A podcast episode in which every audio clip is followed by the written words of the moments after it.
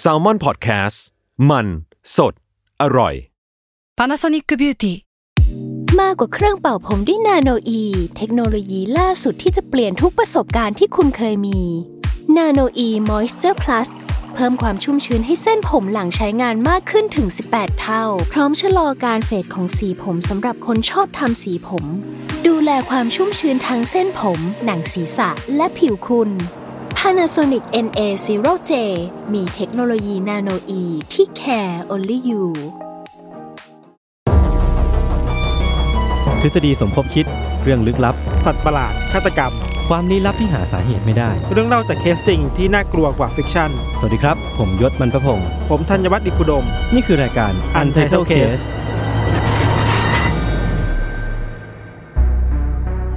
สวัสดีครับ สวัสดีครับ ยินดีต้อนรับเข้าสู่รายการ Untitled Case ตอนที่ 62 ครับผม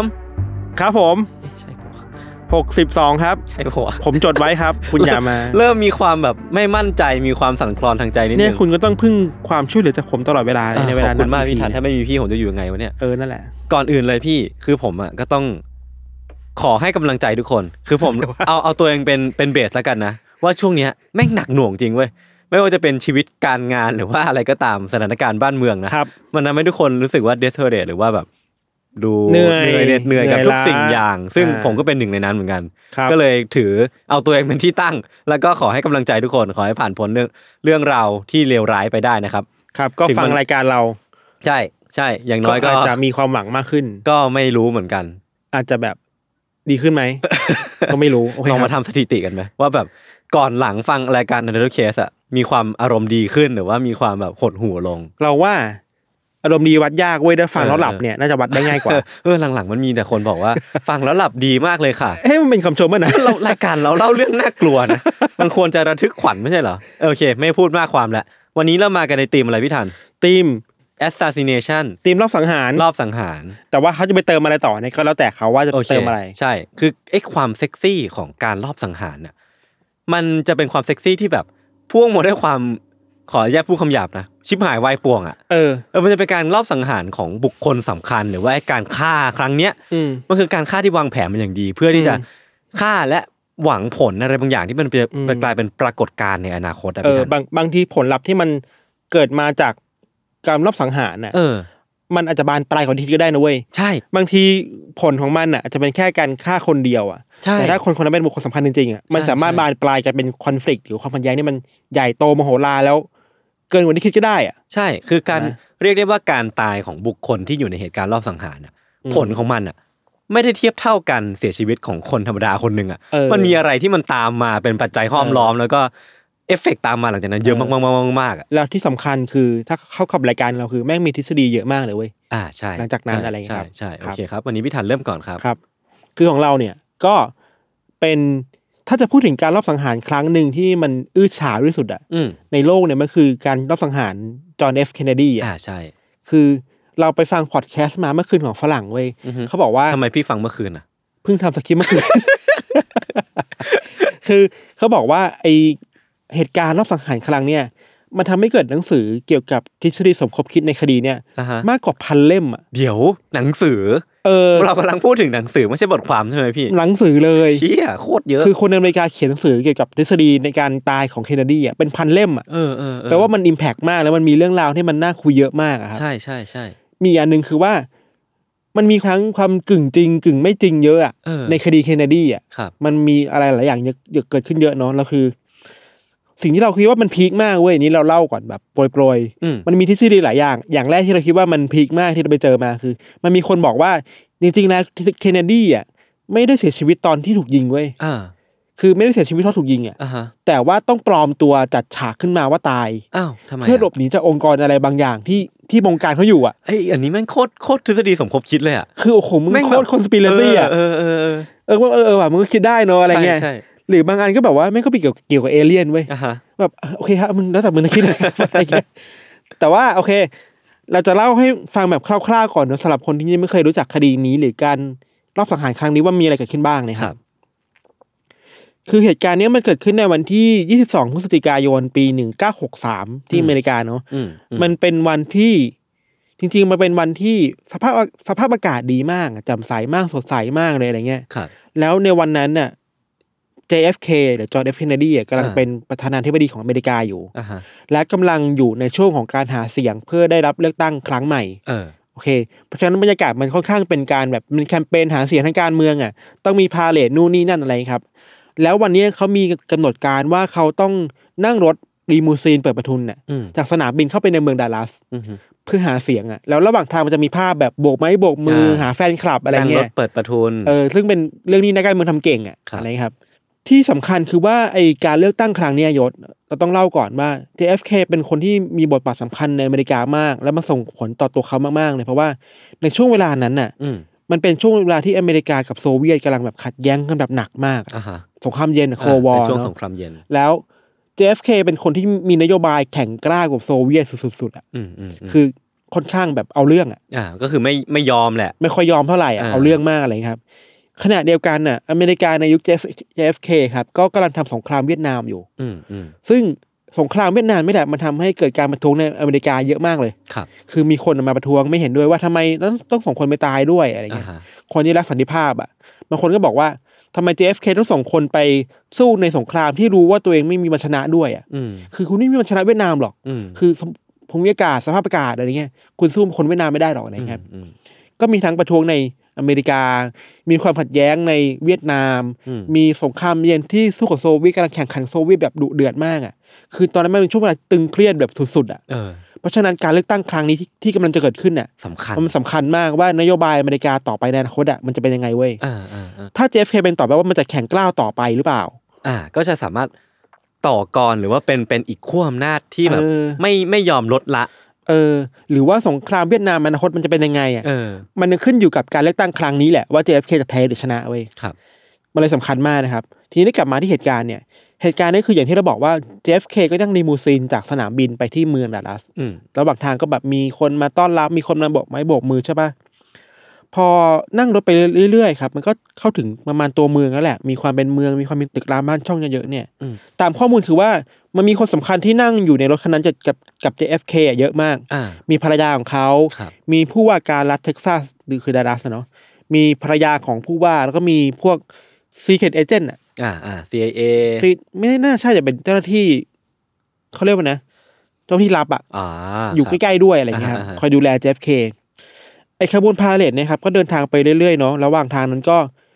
สองข้างทางก็มีคนหมั่นอย่างที่เราบอกมีทั้งคุณป้า มีทั้งเด็ก มีทั้งผู้ใหญ่มาพบกันมากมายครับพอถึงเวลาประมาณเที่ยงครึ่งครับ อืม รถของ JFK ก็มาถึงที่ถนนเอม อืม แล้วกำลังจะผ่านตึกที่เป็นตึกที่เขาเขาเรียกว่าเป็นตึกที่เก็บอุปกรณ์การเรียนอ่ะตึกเก่าที่ไม่ค่อยมีคนเข้าไปอะไร อ่า เงี้ย ฮะ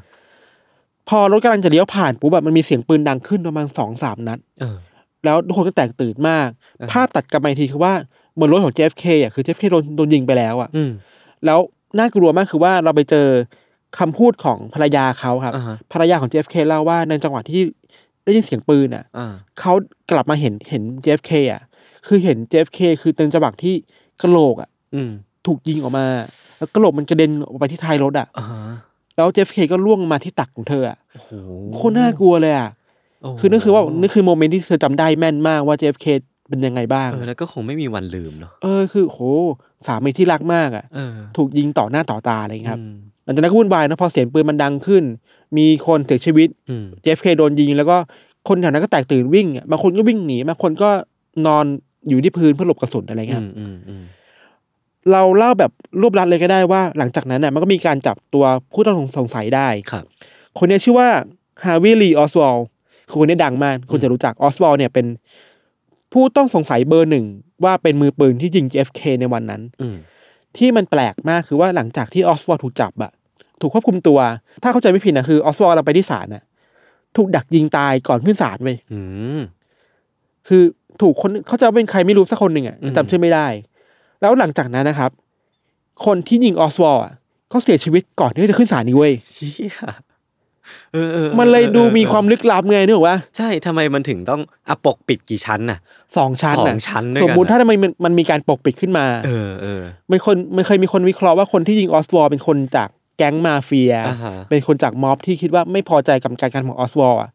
แต่ว่ามันก็พิลึกพิลั่นตรงที่ไอ้คนยิงอ่ะ ก็เสียชีวิต เขาเสียชีวิ ด้ ตก่อนที่จะไปขึ้นศาลหรือให้การกับศาลน่ะ ยเออ มันคนคนนี้มันเชื่อในทฤษฎีสมคบคิดอ่ะมันมาแล้วไงว่าเฮ้ยนี่ไงมันต้องมีการปกปิดอะไรบางอย่างเกิดขึ้นอ่ะ ใช่ แล้วมีการแลกมาด้วยชีวิตของผู้ต้องสงสัย สองชีวิตอะ สงคน แล้วความจริงคืออะไรอ่ะอะไรเงี้ย อืม แล้วความจริงเกี่ยวกับ JFK มันก็ดำมืดมาตลอดอะ อืม หนึ่งในทฤษฎีที่เราไปเจอมาครับอย่างที่เราบอกว่าพอมันมีการตายอย่างนี้เยอะขึ้นอ่ะ เออ สองคนอ่ะ แล้วคดีความชัดเจนในคดีมันก็ไม่มีอ่ะมันมีคนที่ไล่ไปดูฟุตเทจต่างๆเว้ยในในวันนั้นอ่ะที่ JFK ก่อนจะถูกยิง ตั้งแต่ออกมาจากสนามบินเลยนะจนถึงจุดที่โดนยิงอ่ะ ครับ ว่ามันมีคนแปลกๆเกิดขึ้นไหมอะไรเงี้ย เราไปเจอข้อมูลอันหนึ่งไว้ยเป็นทฤษฎีหนึ่งน่าสนใจมากคือว่า ในช่วงเวลาก่อนไม่กี่นาทีก่อนที่ JFK จะถูกยิงอ่ะ เออ มันมีคนไปเจอผู้ชายคนหนึ่ง เออ ยืนแบบ เป็นผู้ชายที่รูปร่างค่อนข้างสูงครับ ใส่สูทสีดำ เออ ใส่หมวกสีดำ เออ แล้วยืนถือร่มกลางแดดอ่ะ ฮะ ในวันที่สภาพอากาศดีมาก เอออะเออเออ แล้วถือร่มด้วยท่าทางที่แบบประหลาดมากคือยศคือยศนึกออกปะเวลาเราถือร่มอ่ะ เราจะถือไม่สูงมากอ่ะ อืม อันนี้คือถือสูงมากอ่ะ เออ ร่มอยู่เหนือหัวไปแบบเกินปกติอ่ะ แปลก มันแปลกมากเว้ย แปลก แล้วไอคนที่ไปดูเรื่องนี้มา เออ เขาบอกว่าเขาไปไล่ดูทุกคนในงานนั้นเลยนะกว่าร้อยกว่าพันคนอ่ะ ไม่มีใครถือร่มเลยเว้ย มีมันคนเดี มี ยว คนนี้คนเดียวเว้ยที่ถือร่มเว้ย เออเออ แล้วถือร่มแล้วผ่านไปกี่ไม่กี่ไม่กี่นาทีอ่ะมันมีเสียงปืนดังขึ้นอ่ะ อืม มีคนก็คิดไปแล้วว่า หรือคนคนนี้มันจะเป็นคนที่สมรู้ร่วมคิดหรือเปล่านะ แล้วทำไมต้องถือร่มอะ ใช่ เป็นสัญญาณอะไรหรือเปล่า ใช่ คือถือร่มแล้วยืนยืนคนเดียวอะ่ะ อืมอืม ยืนแบบให้เจฟเคเห็นด้วยซ้ำไปว่าคนนี้ถือร่มอยู่อะอะไร อื เงี้ย มอืม มันก็มีคนไปวิเคราะห์นู่นนี่นั่นนะครับ หลังจากนั้นก็มีคนไปพูดถึงเรื่องนี้เยอะมากขึ้นเว้ย ครับ มันมีการตั้งชื่อของคนคนนี้ด้วยนะว่าเป็นดิอัมเบล่าแมน เอ เว้ย อเออเออเออก็ตาม คื ตัวนะ คือมันต้องมีชื่อชื่อเรียกหน่อย ใช่ ให้มันดู ใช่ ลึกลับอ่ะ พพอมีชื่อเรียกว่า The Umbrella Man นี่คือแบบเชี่ยใครวะ เออมันดูลึกลับมากขึ้นเว้ย เออเออ คือเบื้องต้นเลยอ่ะมันมีคนที่บอกว่า มันเป็นพวกทฤษฎีสมคบคิดแหละ เขาบอ ครั ก บ ว่าอัมเบล่าแมนคนเนี้ยน่าจะเป็นคนที่มีส่วนเกี่ยวข้องกับการลอบสังหาร JFK อ่าฮะ เพราะดูจากพฤติกรรมแล้วมันผิดแปลกไปอ่ะ อืม ถ้าคุณจะถือร่มอ่ะอย่างแรกเลยคือเอ้ยอากาศมันดีมากเลยอ่ะ อืมถือทำไมก่อน มันพฤศจิกายนอ่ะ อืม มันมันเย็นๆสบายๆอ่ะ ถือทำไมวะแดดก็ไม่ร้อนมากใช่ปะแล้วถือร่มเหนือหัวเกินไปอ่ะ เพื่ออะไรหรือเปล่าเนี่ยคนก็สงสัยเว้ย อืม แล้วเราก็ไม่รู้ว่ามันเกิดอะไรขึ้นหลังจากนี้นะเว้ยมันมันมีถึงขั้นที่คนจะเชื่อเรื่องนี้ว่า มีคนไปวิเคราะห์ไอ้ร่มที่ดีอัมเบอร์แมนถืออะ เออ ว่าไอ้ร่มเนี่ยนะมันมีกลไกบางอย่างอยู่ในร่มเว้ย อ่าฮะ ที่มันเป็นปืนกลน่ะ โอ้โห คือคันร่มอ่ะ เออ ตรงปลาย ผมกำลั ร่ ง ม คิดอยู่ ตรงปลายร่มอ่ะเขาบอกว่ามันมีสวิตช์ในการกดเว้ย อือหือ กดเพื่อให้ไอ้ตัวปืนที่มันซ่อนอยู่ในร่มอ่ะไอ้ที่มันกางออกมา เออ เวลามันอยู่ภายนอกมันจะมองไม่เห็นถูกป่ะ เออ มันสามารถเล็งไปที่ JFK ได้เว้ย ก็คือเขานี่แหละ Umbrella Man เนี่ยแหละ เป็นคนที่ยิ ตั้ ง งเป็นคนอาจจะเป็นมือยิงหรือเปล่า เออ แต่มันก็เถียงกันได้หลายทฤษฎีใช่ป่ะ อ่าฮะมันดูเป็นอาวุธสายลับมากเลยอะพี่ทัน เออ มันสายลับมากเลยอ่ะ เออเออเออ ไอ้กลไกที่เราไปเห็นมาคือว่ามันมีการเชื่อมขนาดไม่รู้มันคิดได้ยังไงนะ ไม่รู้ใครคิดไปคิดมาเว้ย คือแบบมีร่างมาสเก็ตมาแบบใหญ่มากคือ คือสามารถกดทีเดียวแล้วมันจะมีกระสุนที่เป็นจรวดเล็กๆอ่ะพุ่งตรงไปที่เป้าหมายได้เลยอ่ะ อืม สามารถเล็งได้แบบออโต้อ่ะ อันนี้ปีอะไรนะ โทษที JFK ถูกยิงในปีหนึ่งหนึ่งเก้าหกสามครับ อืมมันก็มีมีเรื่องเทคโนโลยีในตอนนั้นด้วยนะที่ว่าแบบเอ้ยจริงมันก็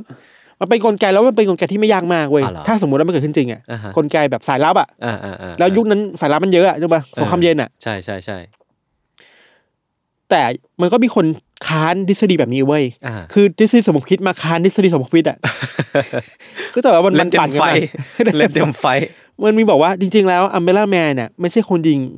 JFK หรอก ครับ แต่เป็นคนที่เป็นเพื่อนร่วมทีมของออสวอลเว้ย อ่า คืออันแรกคือเขาบอกว่าการกางล่มอ่ะ มันคือสัญญาณในการบอก ใช่ อ ใช่ อสวอลว่าถึงเวลาแล้วนะ เออเออผมเห็นด้วยผมเห็นด้วย อันนี้เราคิดมันเป็นไปได้สูงมากเล ใช่ ยเว้ย ใช่แล้วมันมันเลย make sense ไงว่าทำไมเขาถึงยกยกสูงสูงๆ เออ ถ้าคุณออสวอลเขาซุ่มอยู่ที่ไหนสักแห่งบน เออเห็น บน เห็น ตึกอะไรพวก เห็ เนี้ น ย ร่มปุ๊บอ่ะ แล้วร่มเนี่ยมันมีคันเดียวในมวลชนเนี่ย ร่มสีดำด้วย มันเห็นแน่นอน ใช่ ชัดเจนมากเว้ย เออเออเออ อีกอันหนึ่งคือเขาบอกว่า มันมีกลไกอยู่ในร่มจริงๆแหละ ครับ แล้วไอ้กลไกที่ยิงออกไปกระสุนนั้นน่ะมันคือยาแบบพิเศษเว้ย อืม ที่สามารถยิงไปที่คอของ JFK อ่ะ เออ แล้วยิงไปแล้วนะคนนี้คนที่เชื่อนะบอกยิงไปแล้วแล้วทำให้คอของ JFK มันตั้งตรงอ่ะ อ่าเพื่อที่จะง่าย เพื่อล็อกอ่ะ เพื่อล็อกคอ JFK อะ ไอีบ้า อันนี้มันล้ำล้ำอ่ะ โหมึงคิดไปได้ไงวะ เออล้ำจัดเลยอ่ะ มันเหมือนเป็นยาพิษหรือยาอะไรบางอย่างไม่รู้ที่ทำให้คอมันขยับเขยื้อนไม่ได้อะ ล็อกกล้ามเนื้ออย่างเงี้ยเหรอ เออไปล็อกกล้ามเนื้อทำให้คอมันไปเป็นเป้านิ่งอะให้ออสโซยิงได้ง่ายมากอะ เอ่าอ่าอ่าถ้าเป็นอย่างนี้จริงผมว่ามันต้องมีการพิสูจด้วยชนสูตรอ่ะพี่ ใช่ใช่ไอเรื่องรอยยิงอะมัน เออ เถียงกันมานานมากเลยเว้ยว่า บางครั้งก็บอกว่ามันยิงผ่านคอ ครับ บางคนก็บอกยิงผ่านหัว ถ้าเป็นตามที่ first lady คนนั้นบอกก็ หัว หัวใช่ไหม คือคือถ้าถ้าตามหลักฐานนี่แบบชัดเจนมากคือหัว ม แต่มันก็มีบางร่องรอยที่บอกเอ้ยหรือถูกที่รอยที่คอมันมีรอยแผลด้วยนะ อืม ก็ตีความกันไปเรื่อยๆอะไรอย่าง เอ เงี้ย อ มันก็มาเซิร์ฟแบบดิสรีนั้นพอดีอะไรอย่าง อ่า เงี้ย ฮะ มันมีที่ไปไกลกว่านั้นอีกนะยศ เออ คือว่าออสบอร์จริงๆอ่ะที่ที่ผ่านมาออสบอร์ก็มีคนที่ถูกตั้งข้อสงสัยด้วยทฤษฎีต่างๆเยอะ ครับ ว่าออสบอร์เป็น KGB หรือเปล่า เป็นสายลับของโซเวียตอะไรเงี้ย า คนก็คิดว่าไอ้ยอัมเบอร์แมนก็น่าจะเป็นสายลับของโซเวียตนะ ที่ส่งตรงมาเพื่อร่วมมือกับออสบอร์อะไรเงี้ย อืม แต่ที่มันเพี้ยนมากเลยเว้ย อันนี้เราคิดว่าเราก็ ได้ แต่ก็ แต่ก็ไม่ได้อยากให้เชื่อ แต่ก็ไม่อยากให้เชื่อเลยเว้ย คือ เออ มันมีคนที่บอกว่าอัมเบล่าแมนเนี่ยมันมาจากองค์กรชายชุดดำเว้ยเมดินแบล็ก อ่า Men in Black MIB อ่ะ ที่ทุกคนรู้จักกันแหละ เอ ใช่ไหม อ แล้วเป็นองค์กรที่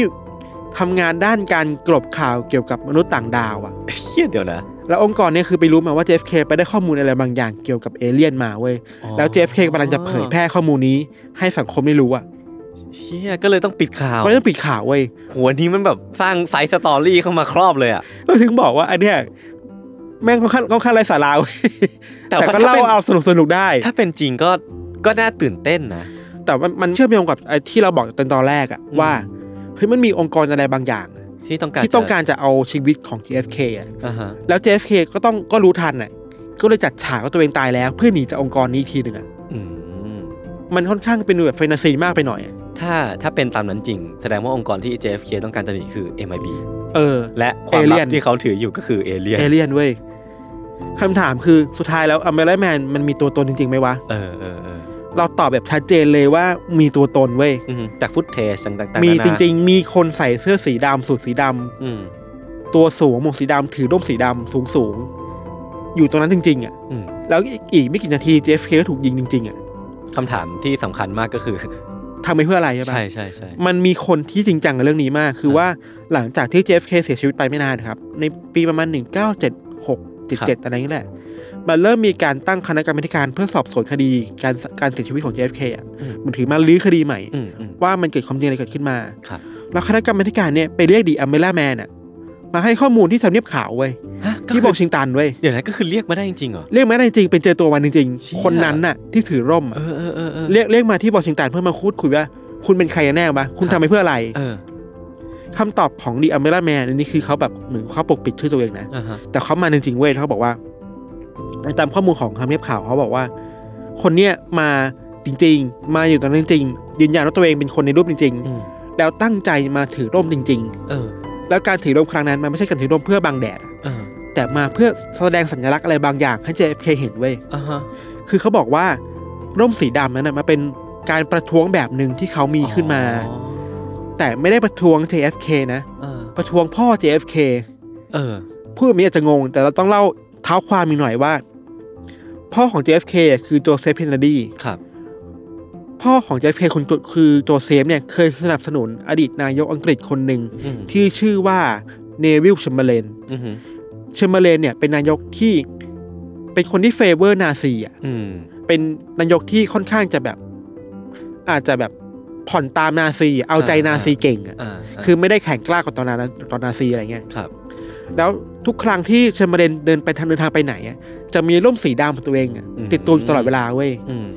แล้วการที่คนเนี้ไออเมร่าแมนเอาร่มมาเพื่อประท้วงว่าทำไมพ่อของคุณเนี่ย อืม ถึงไปสนับสนุนคนที่มันเฟเวอร์นาซีแบบนี้ได้อะ อ่า ผมมันคือประท้วงพ่อของเจฟเคทีหนึ่งอะ อ่าฮะ ถามว่ามันเมกเซนไหมมันก็เมกเซน มีมีซิมโบลิกที่ถูกดึง เออ ออกมา เอ จาก อ การ แต่ถามว่ามันมีช่องโหว่ไหมมันมีเยอะมากเลยนะ ใช่ คือถามว่าเชื่อได้ไหมมันก็เชื่อได้ประมาณหนึ่งว่าโอเค คุณมีคุณมีเป้าหมายอะ อืม ว่าคุณอยากประท้วงอะ อืม แต่มันก็มีคนตั้งคำถามว่า สมมุติว่าเราอะเป็นดีอเมริแมนแล้วเราเป็นสายลับเพื่อมาฆ่าเจฟเคอะคุณจะไปสารภาพกับทำเนียบข่าวหรือว่าคุณเป็นสายลับเพื่อมาฆ่าเจฟเคอะ อันนี้ก็ไม่มีทางอยู่แล้วแหละ อันนี้เรา ใช่ไหม ก็ทุกคนก็รู้กันอยู่แล้วว่าไม่มีทาง ใช่ไหม แล้วการตั้งคำถามของคณะกรรมการว่าคุณเป็นสายลับหรือเปล่าอ่ะ คำถาม จะ แบบ ตอบทำไมว่าคุณเป็น ออ คุณเป็น อ นะ อ ใช่ปะ เออเออเออบ างทีมันก็แปลว่าไอไอการตั้งคณะกรรมการนี้อ่ะไอพวกคนที่มันเชื่อในทฤษฎีต่างๆ ก็บอกว่า มันแค่การกลบข่าวอะมันแค่การมันฟอกข่าวคนอ่ะ มันเหมือนเป็นการอาจจัดตั้งการสอบสวนขึ้นมาให้มันจบจบๆไป เออเพื่อเคลียร์ เพื่อเคลียร์ ออกไปอะไร เหมือนมีการสงสัยอะไรอ่ะกูถามให้แล้วไง อื แต่มันก็ไม่มีคำตอบไง แต่ทั้งนี้จริงๆ แล้วมันสามารถซักทอดไปได้มากกว่านั้นนะ เออ สิ่งที่สงสัยก็คือทำไม The Umbrella Man มีคนเดียว คือผม ใช่ ว่าการประท้วง ถ้ายังไงก็ตามถ้ามันจะต้องการจะประท้วงออกมาด้วยด้วยวิวที่มันแบบแข็งกล้ามากจริงๆ ก็อาจจะมีการไปชักชวนเพื่อนปะ อืมอืม ชักชวนคนที่เห็นด้วยมา ก็เป็นไปได้ เออ เป็นไปได้แล้ว แล้วอีกอย่างหนึ่งคือว่าโหนัยยะมันซับซ้อนมากเลยนะ อืมม คือนัยยะไม่ได้เป็นการประท้วง JFK อะ เออมัน แต่ประท้วงพ่อ JFK อ่ะ ใช่ใช่มันทำไมต้องเป็นวันนี้ทำไมต้องอย่างนู้นอย่างนี้ เออ อะไร มั มัน นมีข้อสงสัย มันมีข้อสงสัย เต็ เยอะมาก มันมีช่องโหว่เยอะมากอย่างที่เราบอกเว้ย เออเออเออเออ ไอ้ทฤษฎีที่เราไปรวบรวมมาตามที่เราไปตามอ่านมา เหมือนคนจะเชื่อมั่นในเรื่องของการที่ดิอาร์มาแมนเป็นคนส่งสัญญาณให้ออสวอลมากที่สุดเว้ย อืมอืมอืม ซึ่งเราคิดว่ามันก็เป็นไปได้มากที่สุดเว้ย ครับ แต่ว่าเขาจะมีพิธีการยังไงหรือว่าคนอื่นเชื่อยังไงก็แล้วแต่แล้วแต่อะ อืมอืม แต่ว่าเนี่ยมันมีคนที่พูดถึงเยอะมากว่า การชูร่มอ่ะมันคือสัญลักษณ์บางอย่างในการส่งสัญญาณว่าในเวลาแล้วนะ อืมอืม ในเวลาทริกเกอร์กระสุนปืนแล้วนะ เอออ ไรเงี้ย อ่ะ แต่ทฤษฎีที่บอกว่ามาจาก MIB เนี่ยก็ ก็หนุกหนุกๆแล้วกันลงหนูแล้วกัน เออหนุกๆแล้วกัน ครับ นอกจากดีอ m มเบอร์แมนน่ะมันยังมีอีกหลายคนที่เป็นมนุษย์ลึกลับในเหตุการณ์นั้นน่ะ อ่าฮะ บางคนเนี่ยเคยได้ยินแบบบาบูชกาวูแมน อ่าอ่าอ่าอ่า ที่แบบเป็นผู้หญิงที่พกพกผ้า ครับ แล้วไปยืนยิ้มอยู่ตรง JFK อ่ะ ใช่ใช่เป็นรูปที่แบบดังมาก เออนั้นก็คลิปปี้มากนะ คลิปปี้ คือเฮ้ยเรารู้เบื้องหลังของเหตุการณ์นี้ว่ามี JFK ถูกยิงอ่ะแล้วผู้หญิงคนนี้คุณป้าคนเนี้ยไปยืนยิ้มแล้วสวมแว่นดำอ่ะคือที่ตอนเราดูแบบเฮียเออว่าไม่งคลิปปี้หลอนจริง หลอน เข้าใจว่ายังก็ยังไม่รู้ว่าเป็นใครก็ยังอันโซฟอยู่อะไร ครับเงี้ยนอกจากนั้นก็มีอีกทฤษฎีหลายอย่างมากเลย ในเมื่อสักสองสามปีที่ผ่านมาครับ มันมีการเปิดเผยเอกสารเกี่ยวกับคดีเนี้ยของ JFK อ่ะคือทำเนียบข่าวมันได้เวลาปล่อยข้อมูลมากขึ้นอ่ะ อืม เข้าใจว่าเป็นยี่สิบปีสาสิปีไม่รู้ อืม ไม่รู้รอบวงของมันนะ แต่ว่ามันถึงเวลาที่ทำให้ข่าวจำเป็นต้องปล่อยข้อมูลเนี้ยออกสู่สาธารณะเว้ยแต่ข้อมูลนี้มันก็ยังลึกลับอยู่อ่ะ มันมีการพูดถึงดีอัมเบอร์แมนด้วย ในข้อมูลของ ในข้อมูลของ ท ทากง งเนียบข่าว หร ของทางการ อืม ว่าเรียกมาคุยจริง ๆ แล้วแล้วดีอัมเบอร์แมนตอบอย่างนี้จริง ๆ อะไรเงี้ อืมยอันนี้เราก็ไปอ้างอิงมาจากรายงานนั่นแหละ อีกอันหนึ่งที่คนพูดถึงเยอะคือตัวตนของออสวอลอ่ะ อืม ว่าตกลงแล้วเป็นใครอะ อืม ทำไมถึงอยากฆ่า JFK อะไรเงี้ย อืม มันมีการสาวไส้หรือว่าไปหาข้อมูลเจอในอะไรอะไรบางอย่างที่ต่อจิ๊กซอว์ได้ว่าออสวอลเคยไปอยู่ในเม็กซิโก อืม เคยมีการคอนแทคติดต่อกับคนที่เกี่ยวข้องกับโซเวียตอ่ะ อืม มันก็เป็นการเพิ่มหลักฐานว่าออสวอลเกี่ยวข้องกับโซเวียตหรือเปล่า ก็คือเป็นการเชื่อมโยงจิ๊กซอว์ต่อจุด เอ กั อน เออมันคอนเนคเดอะดอทอ่ะ อืม ว่าเอ้ยออสวอลมันเกี่ยวกับโซเวียตแค่ไหนแล้วโซเวียตถ้าเป็นอย่างนั้นโซเวียตสั่งออสวอลมายิง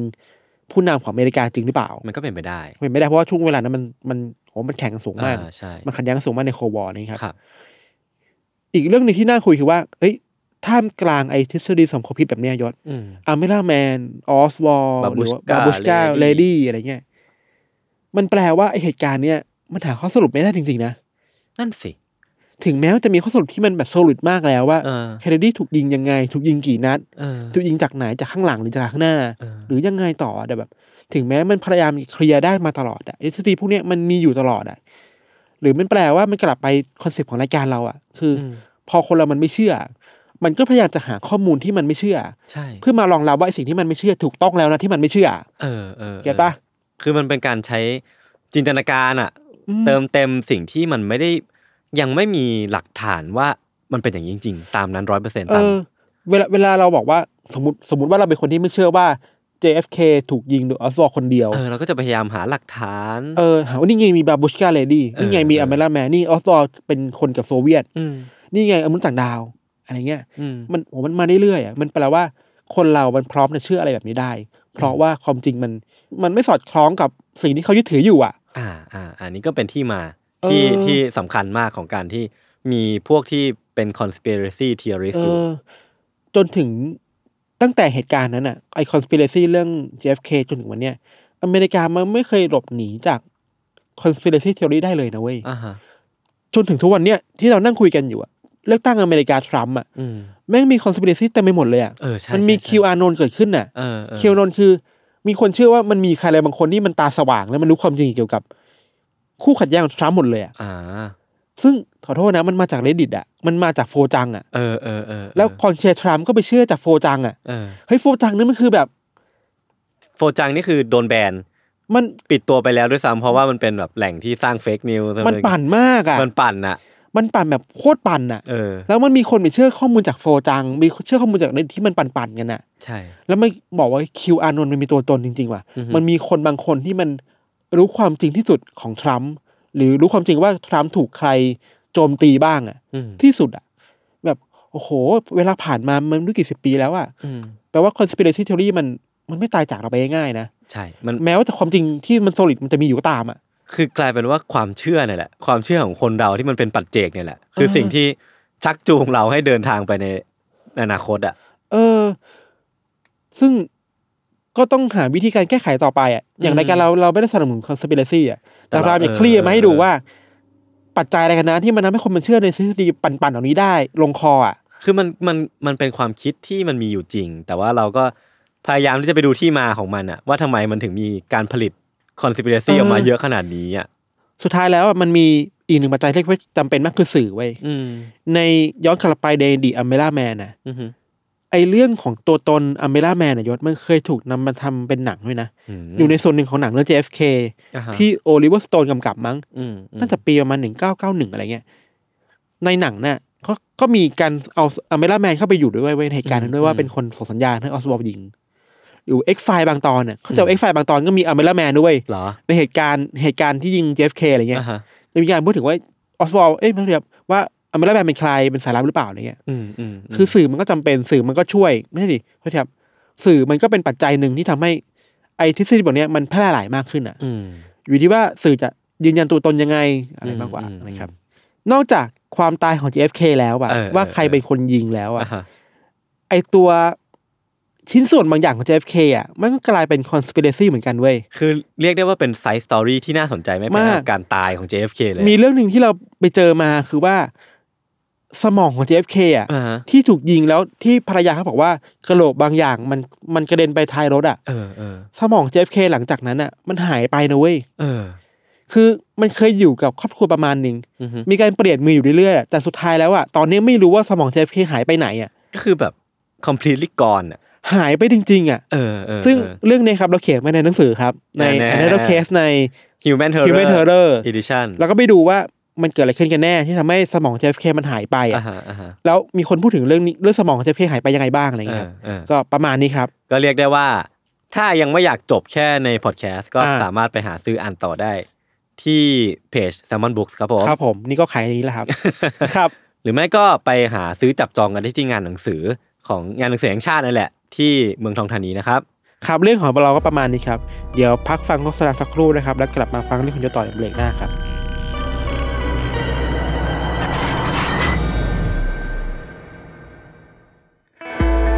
ให้งานของคุณ Work สมชื่อกับผมไอติมภริศวัชรศิลป์ใน In the Name of Work Podcast สองภาษาจากความร่วมมือของ s ซ l m o n Podcast และ Rise ที่รวบรวมเหล่า Guest Speaker ระดับโลก มาแชร์เคล็ดลับในการทำงานให้ Work ไม่ว่าจะเป็นแดนโรม นักเขียน Bestseller จากหนังสือ The Back of the Napkin Daniel Stillman นักออกแบบบทสนทนา หรือทันยาคอเดรอดีต Chief Digital Officer จาก The Guardian ซึ่งทุกๆสปีกเกอร์จะมี 1 เอพิโซดที่เป็นบทสัมภาษณ์เต็มภาษาอังกฤษ และอีก 1 เอพิโซดที่ผมจะมาถอดบทเรียนการทำงานของสปีกเกอร์แต่ละท่านนั้นเป็นภาษาไทย พบกันได้ทุกวันพุธกับ 2 เอพิโซดของ In the Name of Work ในทุกช่องทางของ Salmon Podcast แล้วพบกันครับ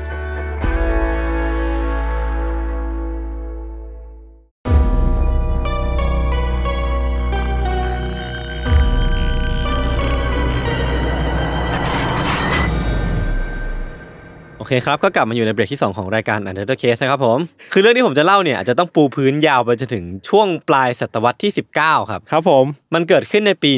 1878 ที่ยุโรป มันมีการเซ็นสนธิสัญญาฉบับหนึ่งเกิดขึ้นครับ อ่า คือการเซ็นสัญญาให้ประเทศบอสเนียเนี่ยเป็นเมืองขึ้นของออสเตรียฮังการี ซึ่งตอนนั้นมันยังเป็นรวมประเทศกันอยู่เนาะ เมื่อก่อนบอสเนียก็คือบอสเนีย อ่า อ่า ใช่ โอเค ฮะเพื่อแลกกับการที่ออตโตมันเนี่ยจะยังจะยังปกครองด้วยตัวเองต่อไป หรือว่าออตโตมันเอ็มพายอ่ะ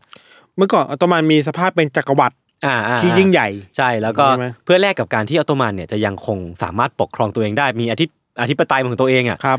ก็คือต้องส่งบอสเนียให้ทางออสเตรียฮังการีเป็นเมืองขึ้นไป อืม อืม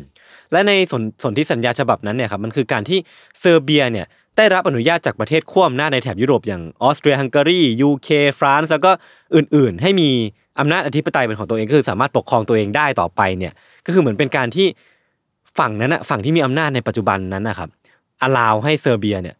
สามารถปกครองเป็นประเทศต่อไปได้อะ อืม คือเหมือนเป็นการจับจองนิดนึงอ่ะว่าเป็น อืม เป็นมีบุญคุณอ่ะพี่ทัน อืมอืมอืม เหมือนว่าเออกูอนุญาตให้มึงเป็นประเทศนะอะไรเงี้ย เพราะฉะนั้นอย่ามาขัดขืนนะ เออเออเออเออใช่ ซึ่งใน 4 ปีถัดมาครับเซอร์เบียเนี่ยก็ได้กลายเป็นราชอาณาจักร มีกษัตริย์เป็นของตัวเอง มีพันธมิตรอันดีกับออสเตรียฮังการี แล้วก็ประเทศฝั่งอื่นๆ อย่างยูเคหรือว่าฝรั่งเศสเองก็ตามนะครับ แต่ว่าในปี 1903 นะครับ มันมีการล้มบัลลังก์เกิดขึ้นไม่ทัน อืม มันมีการเปลี่ยนราชวงศ์เกิดขึ้นในเซอร์เบีย จากคิงอเล็กซานเดอร์เนี่ยเปลี่ยนเป็นปีเตอร์ที่หนึ่ง ม ก็คือสิ่งที่เกิดขึ้นก็คือก่อนหน้าเนี้คิงอเล็กซานเดอร์เนี่ยเป็นคนที่สารสัมพันธมิตรอันดีกับออสเตรียฮังการี อืม แต่พอเปลี่ยนคิงเนี่ยเปลี่ยนราชวงศ์เนี่ยกลายเป็นว่าเซอร์เบียเนี่ยเริ่มสนิทชิดเชื้อกับทางฝั่งรัสเซียมากขึ้นนะพี่ทัน แล้วก็ตีตัวออกห่างจากออสเตรียฮังการีมากขึ้น ม ก็คือเปลี่ยนฝั่งเรียบร้อยแล้วแหละ อืม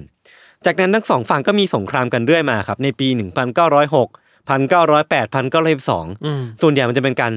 ทำสงครามเพื่อแก่งแย่งชิงดินแดนกันอะ อ่า เออ และที่สำคัญก็คือฝั่งเซอร์เบียเนี่ยพยายามที่จะลอบสังหารคนสำคัญของฝั่งออสเตรียฮังการีเนี่ยหลายต่อหลายครั้งแล้วแต่ยังไม่เคยสำเร็จมาก่อนนะ อืม เออกลุ่มก้อนที่สำคัญในเซอร์เบียตอนนั้นนะครับคือกลุ่มที่ชื่อว่า The Black Hand หรือว่ามือดำเนี่ยแหละ อืม เออ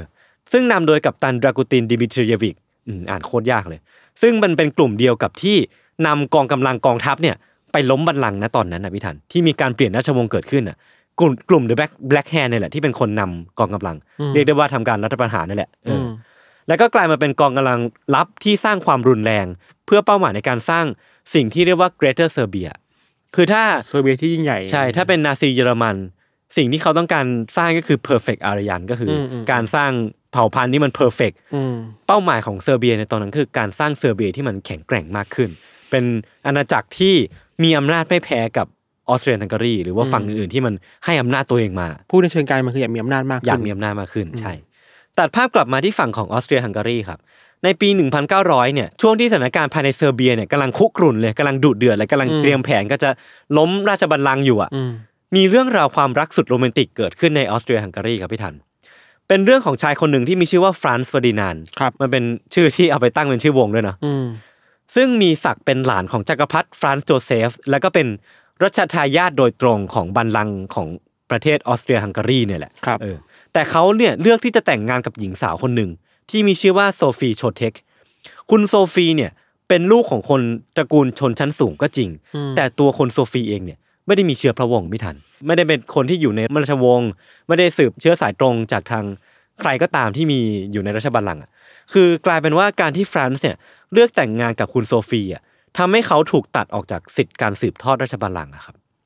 คือเขารู้อยู่แล้วอ่ะว่ามันจะต้องเกิดขึ้นอ่ะ อืม เขารู้อยู่แล้วว่าภรรยาของเขาเนี่ยจะถูกกีดกันจากครอบครัวของเขา เวลาที่พวกเขานั่งกินข้าวด้วยกันเน่ยเขาและเธอเนี่ยจะไม่ได้รับอนุญาตให้นั่งข้างกัน ม คือเรียกได้ว่าถ้าสมมติว่าคุณฟรานซ์เฟอร์ดินานด์เนี่ยนั่งอยู่หัวโต๊ะ คุณโซฟีก็จะถูกย้ายไปอยู่ท้ายโต๊ะอะ หรือโต๊ะอื่นอะไรอย่าง เอ เงี้ อ ยนะ และเวลาที่พวกเขาทั้งคู่เนี่ยเดินเข้าห้องหรือว่าเข้า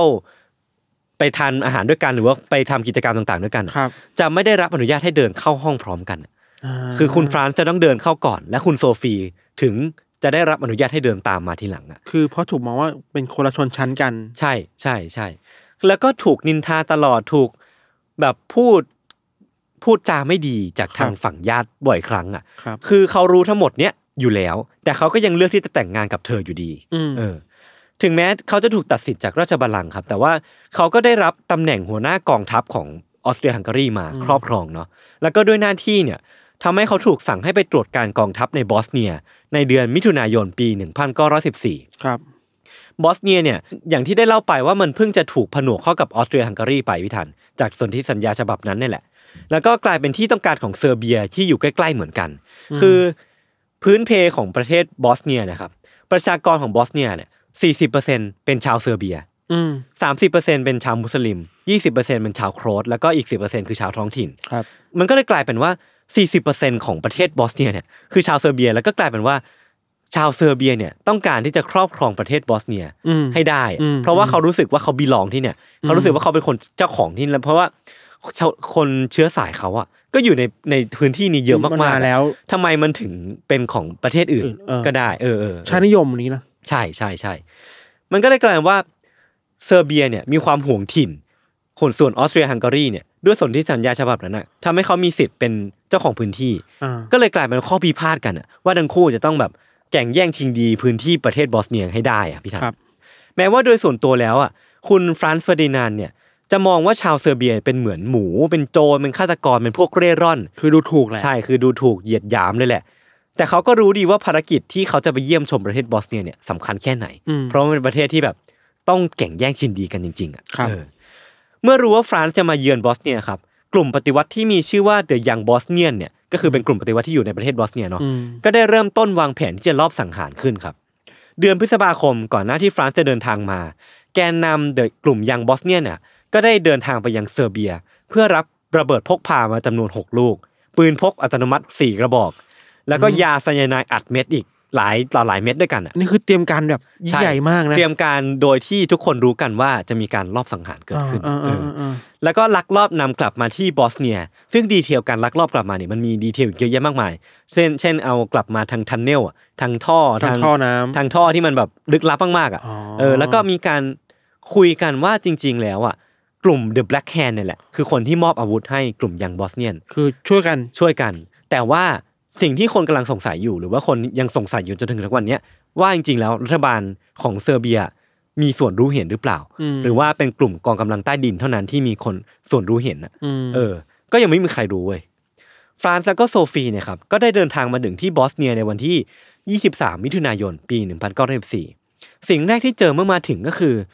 เพลารถของทั้งคู่อะที่ขับมาเนี่ย มันร้อนเกินเหตุจนไหมอ่ะ ครับ มันกลายเป็นว่าไอ้การที่เพลาไหม้เนี่ย มันเหมือนเป็นลางบอกเหตุอะแล้วก็คล้ายจะตอกย้ำสิ่งที่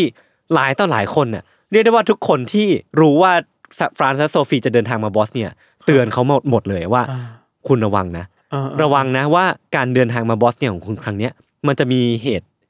ร้ายอ่ะเกิดขึ้นกับเขาอ่ะ อ่า และการที่เพลารถมันไหม้อ่ะมันกลายเป็นว่ามันตอกย้ำมากเลยว่า ไม่ สิ่งที่คนเตือนมามันอาจจะเป็นจริง เป็นสัญญาณอะไรบางอย่าง ใช่และสิ่งที่สิ่งร้ายๆที่มันกำลังจะเกิดขึ้นมันอาจจะกำลังรอเขาอยู่ข้างหน้าก็ได้อะ ครับ เออ จากนั้นนะครับเมื่อคุณฟรานซ์มาถึงอ่ะเขาก็ได้เดินทางไปอยู่ที่กองทัพเป็นเวลา 2 วัน ในขณะที่คุณโซฟีเนี่ย ก็ได้แวะเวียนไปตามโรงเรียนแล้วก็บ้านเด็กกำพร้าก็คือเหมือนประเทศเมืองขึ้นอ่ะ มาเยี่ยมประเทศเมืองขึ้นอ่ะเออเหมือนกษัตริย์เหมือนญาติกษัตริย์มาเยี่ยมประเทศเมืองขึ้น ก็จะแวะเวียนไปตามพื้นที่ต่างๆ ไป ครับ ให้กำลังใจคนนู้นคนนี้ มีครั้งหนึ่งที่ทั้งคู่เนี่ยครับขับรถไปตลาดด้วยกัน แล้วก็พบเข้ากับแกนนำของกลุ่มอย่างบอสเนียนคนหนึ่ง ที่มีชื่อว่า Princip ครับ คือมันเป็นการพบเจอในเวลาที่ยังไม่ถึงเวลารอบสังหารนะพี่ทัน เจอกันก่อน พูดย่าง นี่เหรอ เป็นการพบเจอกันโดยบังเอิญ เป็นการพบเจอที่ไม่มีใครรู้ว่าต่างฝ่ายคือใครอ่ะ คืออีกฝั่งก็ไม่ไม่ได้ไม่ได้ว่าวันนี้ต้องมารับอาหารใช่ไหม ใช่คือ มันเป็นการพบเจอโดยบังเอิญ อ่าอ่าอ่าอ่า คุณฟรานซ์แล้วก็คุณโซฟีก็ไม่รู้ว่า Princip คือใคร อ่า และ Princip เองก็รู้ว่าคือรู้แหละ แต่ก็ ว่า ไม่ได้คาดคิดว่าก่อนว่าจะเจอกัน อ่าอ่ กลายเป็นว่าการพบเจอกันครั้งนั้นอ่ะ Princip อ่ะยิ้มให้ อ่า ยิ้มให้ทั้งคู่แล้วก็โบกมือทักทายให้กำลังใจ อ่าอ่า พูดคุยกันอย่างดี แล้วก็แยกย้ายกันไป เออ เวลาผ่านไปจนถึงวันที่ 28 มิถุนายน วันนั้นนะครับเป็นวันสุดท้ายก่อนที่ทั้งคู่น่ะจะเดินทางกลับบ้านของพวกเขา ครับ ตอนเช้าเนี่ย ฟรานซ์ก็ได้ส่งสารไปแสดงความยินดีกับลูกชายของเขาเรื่องการเรื่องผลสอบเนี่ยน่าจะเป็นการผลสอบเข้ามหาวิทยาลัย อืม ซึ่งน่าจะทำได้ดีแหละ ฟรานซ์ก็เลยฝากคนสนิทไปบอกลูกชายให้หน่อยว่าเออยินดีด้วยนะ แล้วก็ตัดสินใจเนี่ยขับรถเล่นไปในเมืองกับภรรยา เพื่อที่จะ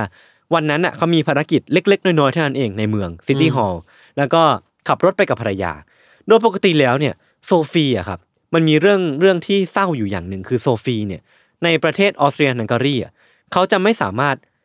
นั่งอยู่ข้างๆ คุณฟรานซ์ได้เลยอ่ะ อ๋อ เออ ไม่ว่าจะเป็นการนั่งในรถหรือว่านั่งอยู่ในร้านอาหารอย่อา ย่าง งที่บอกมา เรไป ว่าถูกถูก ใช่ แบ่งแยกออกมา ใช่ใช่ ไหม และเวลาเดียวที่คุณโซฟีจะสามารถเดินทางเคียบคู่ไป หรือว่านั่งสามารถนั่งข้างกับคุณฟรานซ์ได้อ่ะ ครับ มันคือตอนที่คุณฟรานซ์อ่ะออกปฏิบัติหน้าที่ในฐานะทหารไม่ใช่ราชวงศ์อ่ะซึ่งมันคือครั้งนี้ไงมันคือครั้งนี้ที่เขาออกมาทัวร์บอสเนียนอ่ะ อ่า เออและกลายเป็นว่าครั้งเนี้ยเป็นครั้งแรกและครั้งเดียว และอาจจะไม่มีอีกแล้วอะ ที่ได้นั่ง คุณ ข้างกัน ใช่ที่คุณโซฟีจะสามารถนั่งข้างคุณฟรานซ์ได้ เออเออ และทั้งคู่จะสามารถขับรถเล่นไปในเมืองด้วยกันได้ เออเออเออ น่องทอดน่องมองออกไปข้างนอกมองดูวิว แล้วก็ใช้ชีวิตใช้เวลาด้วยกัน ใช้เวลาร่วมกันบนรถคันเดียวกันได้ เออ พวกเขาจึงพากันขึ้นรถเปิดประทุนมุ่งหน้าไปยังใจกลางเมืองครับ รถทหารที่นำหน้าพวกเขาเนี่ยมีทหารอยู่เพียงคนเดียว กับตำรวจอีกสามคน เพราะทหารที่เหลือเนี่ยตามรายงานแล้วอ่ะกำลังไปเตรียมมื้อเย็นสุดพิเศษอำลา อ่า ทั้งคู่อยู่อะ อืม ก็เลยกลายเป็นว่าไม่ไม่มีทหารที่มา มารับรองเขามากขนาดนั้นนะอืม แล้วก็เป็นเส้นทางสุดพิเศษของทั้งคู่นี้เองพี่ทัน ที่สมาชิกเจ็ดคนของกลุ่มเดยังบอสเนียเนี่ยกำลังดักรอพวกเขาอยู่อะ อืม เออคือเส้นทางของคุณฟรานซ์เนี่ย มันถูกป่าประกาศผ่านทางวิทยุ หรือว่าผ่านทางอะไรก็ตามอ่ะ แต่กลายเป็นว่าทุกคนรู้หมดเลย ทุกคนในบอสเนียรู้หมดเลยว่าคุณฟรานซ์เนี่ยจะเดินทางไปทางไหน อืม และคนที่รู้เนี่ยก็มีกลุ่มของยังบอสเนียนรู้ ที่รู้ ด้วย เรื่อง ใช่ พวกเขาก็เลยไปดักรอเว้ยแล้วก็เมื่อรถของฟรานซ์เนี่ยขับผ่านไปทางข้างหน้าของกลุ่มยังบอสเนียนนะครับ พวกเขาก็โยนระเบิดที่เขาเตรียมมาเนี่ยจากเซอร์เบียเนี่ยโยนไปยังเป้าหมายที่เขาเชื่อว่าเป็นรถของคุณฟรานซ์เลย อืม พอระเบิดมันถูกโยนไปเนี่ย มันก็กระเด้งหลังคารถแล้วก็ตกไปอยู่ใต้ท้องรถ แล้วก็ระเบิดมันก็ดังขึ้น เสียงระเบิดมันก็ดังสนั่นขึ้น รถคันที่ถูกระเบิดเนี่ยก็กระเด็นกระดอนบิดปลิวไป อืม แต่จริงๆไอ้รถที่มันระเบิดอะพี่ทัน มันไม่ใช่รถของคุณฟรานซ์อะมันเป็นรถของทหารน่ะ อืม ที่นำหน้าเขามาอีกทีหนึ่งอะ ผิดขั้นเหรอ ใช่ คือระเบิดที่มันเกิดขึ้นอะมันเป็นระเบิดที่วางผิดคันอะ า เออ าาก ลายเป็นว่าทหารสองนายที่นำหน้าของคุณฟรานซ์มา ได้รับบาดเจ็บสาหัส รวมทั้งผู้คนที่ยืนอยู่แถวนั้นน่ะ ก็คือได้รับบาดเจ็บกันไปตามคันลองอ่ะ แต่ว่าคุณฟรานซ์แล้วก็โซฟีเนี่ยไม่เป็นอะไรเลยเว้ย อ่าฮะ ก็คือไม่ได้รับผลกระทบอะไรจากระเบิดครั้งนี้เลยอ่ะ เมื่อเห็นดังนั้นน่ะสมาชิกกลุ่มอย่างบอสเนียนน่ะก็ได้พากันกระโดดออกมา หวังว่าจะลงมือฆ่าด้วยปืนพกที่พกมา อืม หวังว่าจะลงมือยิงคุณฟรานซ์แล้วก็คุณโซฟีอ่ะ มันเป็นดาบสองนี่ ใช่ เพราะว่าเขาอะวางแผนผิดเว้ย แผนมันผิดแผนแล้วอะ อ่าอ่าอ่า ไม่รู้จะทำไงต่อก็เลยต้องเผชิญหน้าออกมา อ่า แล้วก็พยายามที่จะยิง แต่ปรากฏว่ากลุ่มยังมอสเนี่ยน่ะเจ็ดคนนั้นน่ะ ไม่มีใครกล้ายิงคุณฟรานซ์เลยเว้ย เพราะอะไรอ่ะ เพราะเขาเป็นเยาวชนอยู่อะยังเป็นเด็กอยู่อะคือเป็นเพียงเด็กตาดำๆอะที่แบบ อ่าฮะ ไม่รู้ด้วยซ้ำว่าตัวเองต้องมาทำอะไรที่นี่ด้วยครับเออขนาดนั้นอะ หรือบางทีไอการโยนระเบิดมันไม่ไม่ใช่การที่ปะทะที่มันแบบ ใช่ ใกล้ ช่ ตัวขนาดนั้นใช่ไหม เออเขาเลยกล้าทำ อ่า แต่พอถึงเวลาจริง ๆ ที่เขาจะสามารถลั่นไกเพื่อปลิดชีวิตของคน อ่า คนหนึ่งได้ อ่าอ่าอ่า เขากลับไม่กล้าทำเว้ย แล้วก็ถูกตำรวจจับไปตามระเบียบ ครับ เออ หลังจากเรื่องราวทั้งหมดเกิดขึ้นนะครับ แทนที่คุณฟรานซ์จะรีบเดินทางกลับไปยังประเทศบ้านเกิดของเขาอะ อืม แต่ว่าเขายังสามารถรวบรวมกำลังใจ เดินทางไปยังใจกลางเมืองเพื่อไปตามนัดหมายให้สำเร็จก่อนอะและก็ยังไม่ได้กลับบ้านนะคือเขาอะยังเดินทางไปเยี่ยมทหารสองนายที่ถูกระเบิดอะเพื่อที่จะไปเยี่ยมเยียนให้กำลังใจเขาอีก ไม่ได้มีความเกรงกลัว เออหรือว่าชะล่าใจก็ไม่รู้เหมือนกันนะแทนที่จะรีบกลับบ้านเนอะพี่ทันเวลาเราเจอเหตุการณ์อย่างเงี้ย มันก็ควรจะกลับบ้านเนาะ อืม แต่เขาเนี่ยไม่กลับบ้านแล้วก็ไปให้กำลังใจทหารสองนายที่ถูกระเบิดนั่นนะครับ อืม การเดินทางทั้งหมดเนี่ยมันถูกเร่งความเร็วพี่ทัน เส้นทางต่างๆ นานา มันก็กลายเป็นเส้นทางลัดเนาะคือ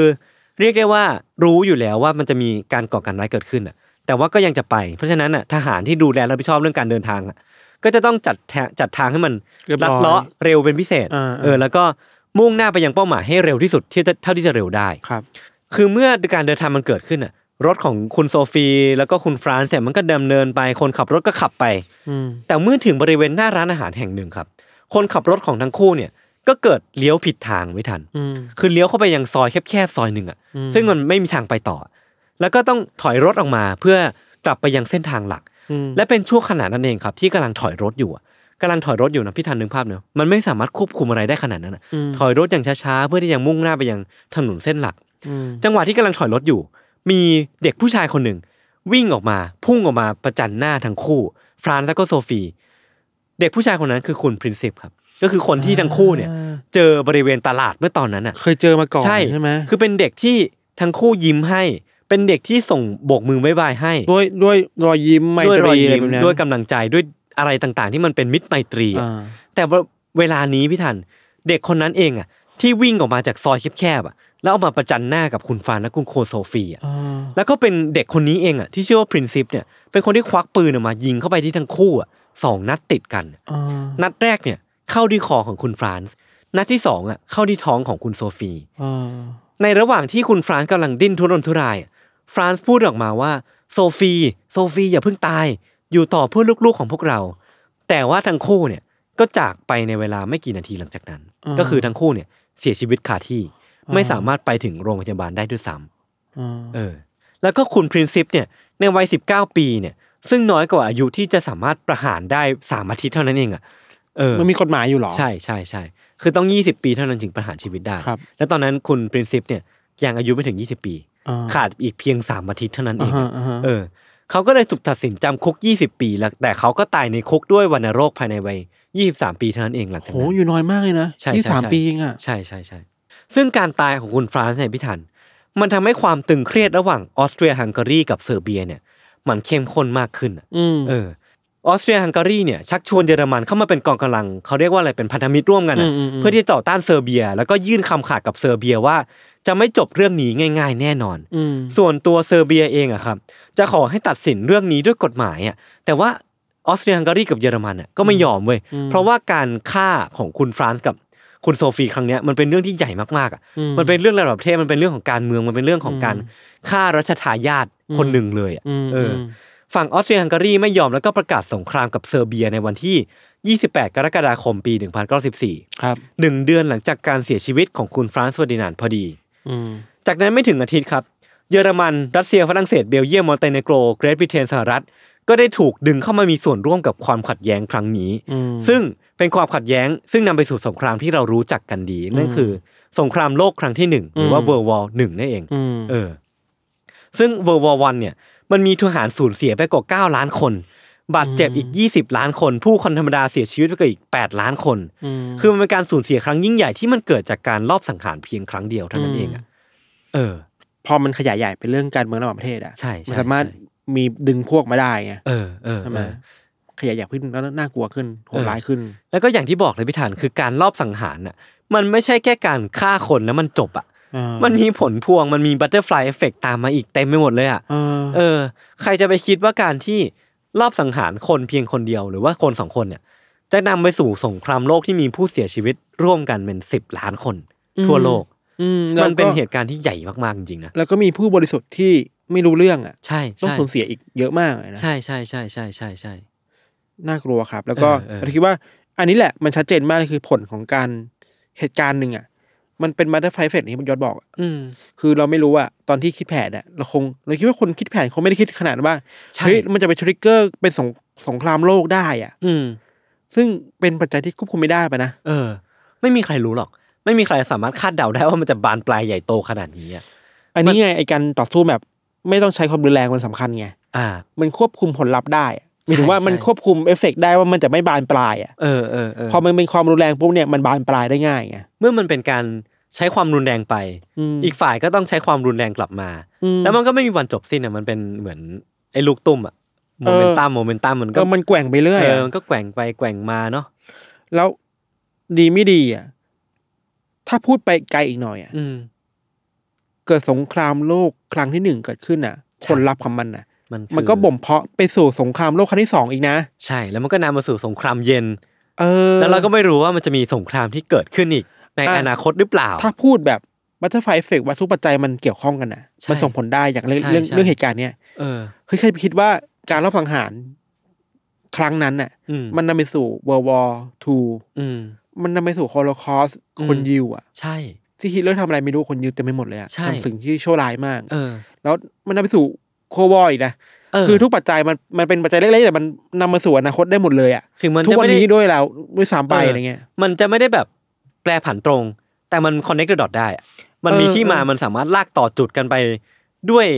อะไรก็ตามที่มันเชื่อมโยงกัน แล้วมันสามารถนำมาสู่เหตุการณ์นี้ได้ แล้วก็แน่นอนว่าเหตุการณ์เนี้ยมันก็สามารถสาวไส้ไปถึงเหตุการณ์ที่เกิดขึ้นก่อนหน้านี้ได้เช่นกัน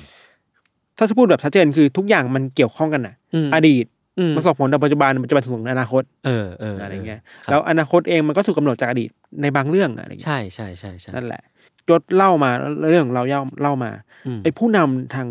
การเมืองทางประเทศอ่ะ อืม เป็นกลุ่มที่ถูกถูกวางเป้าว่าต้องสองขะสังหารน่ะ ใช่ใช่ เยอะมากเลยนะ ใช่ JFK เองก็ตาม เออ คุณฟรานซ์เฟอร์ดินานด์เองก็ตาม เออ หรือว่ามันก็มีอีกเยอะอะ อย่างไทยอ่ะ เออ เราเคยได้ยินเรื่องเล่ามาว่าอย่างอดีตนายกแบบ ตอนทั้งที่จะเป็นนายกแล้วยังไม่ได้เป็นนายกจอมพลปอ่ะ อืม เข้าใจว่าเราเคยอ่านจากเว็บไซต์ของศิลปะวัฒนธรรมอะไรเงี้ย ครับ เคยโดนเคยโดนรับสังหารมาสองสามครั้งอ่ะ จอมพลปอเนี่ยเหรอ เออก็รอดมาตลอดเลย อ๋อเหรอ โดนวางยาพิษในมื้ออาหารน่าจะเป็นน้ำหรืออาหารนั่นแหละไม่แน่ใจ อืมอืม มีครั้งหนึ่งมาว่ามา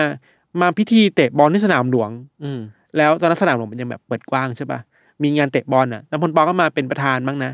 ตอนก่อนจะกลับก็มีคนมาบุกมายิงเว้ย อืม แกก็โดนยิงนะ อืม แกรอดไม่ได้ เออ อีกครั้งหนึงทำงานอยู่ที่กระทรวงกลาโหมมั้ง อ่ะฮะ ก็มีคนบุกมายิงที่ห้อง สามครั้ง แกก็รอดมาได้ เออ แต่ก็คือสามครั้งนี่จอมพลปอรอดอ่ะ อ่ะฮะ คือแบบโหบางทีมันก็เพึ่งรวมอนกันนะ เออ ในการดวงแข็งนะพูดแบบคนไทยอ่ะคือดวงแข็งมาก ใช่ใช่ ในรอดจากรัฐประหารไม่ได้อ่ะ แต่มันก็สะท้อนให้เห็นว่าจริง ๆ แล้วอะ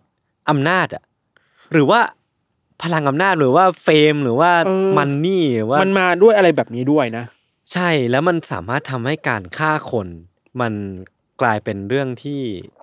เกิดขึ้นได้ แล้วปัญหาหนึ่งที่ต้องพูดอ่ะคือ คิดว่าฆ่าคนหนึ่งแล้วจบอ่ะ มันไม่จบไง ใช่ใช่ อันเนี้ยอันเนี้ยทั้งเรื่องของยศเรื่องของเรา เออ หรือจอมพลปอ มันไม่จบ ย จ กมา ริงๆอะ สมมติถ้าฆ่าคนคนหนึ่งแล้วมันไม่จบนะ อืมอืม สมมติถ้าคุณฆ่าฮิตเลอร์ได้อะหรือคุณ อืม คุณทำให้ฮิตเลอร์ไม่มีฮิตเลอร์ได้อะ อืม มันต้องมีฮิตเลอร์สองฮิตเลอร์สามขึ้นมาอยู่ดีอะ เออ มันก็เป็นคำตอบที่แบบมักมักถูกยกขึ้นมาเมื่อเราพะพูดถึง grandfather paradox เออกลับไปฆ่าฮิตเลอร์อะไรเงี้ย เออเออ หรือแม้แต่เนี่ยสมมติเราฆ่า JFK ได้อะ อืม สงครามเย็นหลังจากนั้น มันก็รุนแรงเหมือนเดิมนะ มันก็ไม่ได้ขี้คาย เออ ขนาดนั้นนะ หรือแม้กระทั่งในเหตุการณ์ของ JFK เอง เออ ออสบอลถ้าเป็นคนรอบสังหาร JFK จริงเขาก็ถูกรอบสังหารอีกทีหนึ่ง เออ และคนที่รอบสังหารออสบอลก็ถูกรอบสังหารอีกทีหนึ่ง ของออสฟอร์ดน่าจะคนที่คนที่ยิงออสฟอร์ดน่าจะแบบเสียชีวิตด้วยอย่างอื่นนะ อ่า ไม่ได้ถูกรับสังหารนะ อ่า เข้าใจนะ อ่าอ่าอ่า เข้าใจประมาณนั้นนะแต่ว่า อืมอืม โจทย์คือ เฮ้ย เราจะหาทางออกจากปัญหาด้วยการฆ่าคนไม่ได้ไง ใช่ใช่ ใช่ไหม มันเป็นการการแก้ปัญหาที่แบบอ่ะมันก็อาจจะดูไม่ได้ลงเอยด้วยผลลัพธ์ที่ดีเสมอไป เออ สักเท่าไหร่ เออต้องอาศัยไอเดียนี้ก่อนว่า เออ ฆ่าหนึ่งคนแล้วทุกอย่างจบอ่ะมันไม่จบหรอก ไม่จบ หรือทำให้คนหนึ่งหายไปจากประวัติศาสตร์แล้วมันจะจบมันไม่จบหรอกมัน ใช่ใช่ใช่ มันจะมีเบอร์สองเบอร์สามขึ้นมา อืม เพราะว่าพี่ในดีเราอะเชื่อมาตลอดด้วยว่าคนหนึ่งคนอ่ะ อืม เวลาจะกำหนดตัดสินใจอะไรบางอย่างอ่ะ อืมอืม เราไม่ได้กำหนด เราไม่ได้มีเจตจำนงเสรีในการกำหนดนายศ อ่าเราไม่ เรา ได้มี ถูกโครงสร้างอะไรบางอย่างกำหนดเอาไว้อะ เข้าใจ ว่าเราต้องเป็นแบบนี้อะ เข้าใจอ่าฮะ เราเป็นแค่ฟันเฟืองในโครงสร้างอ่ะ อืม ถ้าไม่มีเราอ่ะมันก็มีฟันเฟืองอื่นที่โครงสร้างนี้มันผลิตมาได้ด้วยเหมือนกันอ่ะ ใช่ใช่ สมมติไม่สมมติว่าถ้าไม่มีฮิตเลอร์อ่ะ ก็มี อดอล์ฟ ฟัน ฮิ เฟื ต อง เลอร์อ่ะมันจะมีคนแบบอดอล์ฟฮิตเลอร์เกิดขึ้นมา เพราะว่าปัญหาที่เยอรมันมันเจอนาซีมันเจอมา อืม เหมือนกันอ่ะ สุดท้ายฮิตเลอร์ก็ไม่ได้เกิดมาเพื่อเป็นฮิตเลอร์ฮิตเลอร์เกิดมาเพื่อเป็นใครก็ตามแต่ว่าถูกปัจจัยต่างๆนานาที่มัน เออ ห้อมล้อม ความเป็นฮิตเลอร์ที่เราคิดว่าน่ากลัวหรือโหดร้ายขนาดเนี้ย อืม เกิดมาเพราะว่าโครงสร้างทางสังคมประวัติศาสตร์มันมันบ่มเพาะให้คนหนึงมันต้องลุกขึ้นมาทำเรื่องน่ากลัวนั้นนะโหดร้ายแบบเนี้ย อืม เพราะฉะนั้นค่าฮิตเลอร์อย่างนี้ไม่จบไง ใช่ใช่ใช่ มันมันต้องจัดการ มันแก้ที่โครงสร้าง โครงสร้างอะไรด้วยอะไรอย่างเงี้ยครับ อืมอืมอืม ประมาณนี้แหละ โอเคครับ เรื่องที่ผมกับพี่ทันเตรียมมาก็มีประมาณนี้ครับ ติดตามมาได้เคสต่อได้ในอีพิโซดต่อๆไป ทุกช่องทางของ s ซ m มอนพอดแคสต์เช่นเคยครับผม วันนี้พวกผมสองคนก็ลาไปก่อน สวัสดีครับ สวัสดีครับ